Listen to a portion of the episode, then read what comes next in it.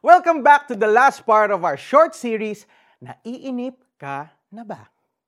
May mga pagkakataon na kailangan nating maghintay. Alamin natin ngayon ang magandang maaaring mangyari kapag tayo po ay marunong maghintay.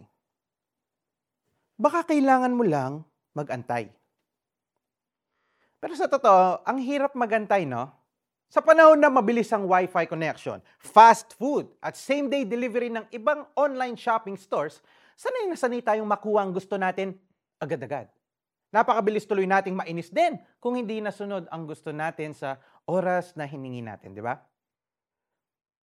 Ito rin siguro ang naramdaman ni Martha, yung kapatid ni Lazarus.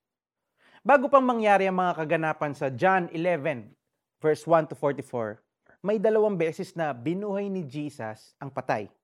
Yung una, ang daughter ni Jairus at ang anak ng byuda sa Nain. Kung nandoon si Jesus sa pagkamatay ni Lazarus, di ba, sure, nabuhay niya ito. Hindi na kailangan mag-antay ng apat na araw ni na Martha to see the miracle of Lazarus being raised from the dead. Pero minsan, kailangan talaga nating magantay dahil mas makabuluhan ang magaganap. Nung binalita kay Jesus na namatay na si Lazarus, alam ba niyong hindi siya agad-agad pumunta kay na Martha? Sabi sa verse 6 na, nagpalipas pa siya doon ng dalawang araw mula nang mabalitaang may sakit si Lazaro. Now, come to think of it, sinadya ba ito ni Jesus dahil wala siyang pakialam kay Lazaro? Of course, hindi. Sabi sa verse 5 na mahal niya ang magkakapatid. Pero iba ang pakay ni Jesus.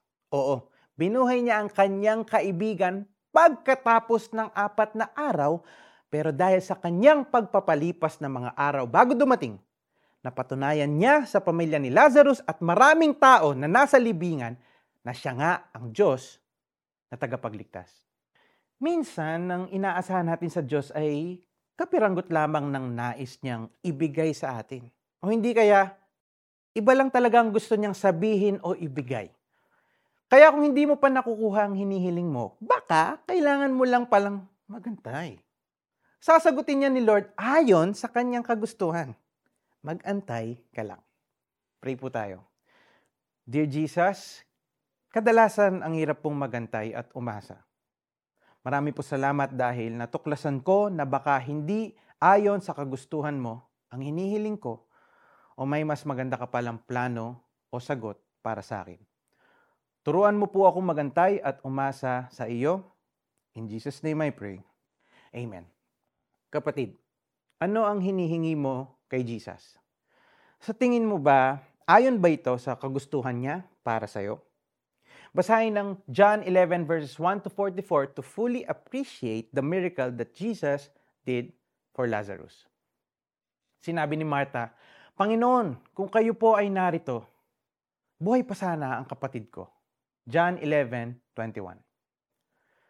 Thank you for joining us today.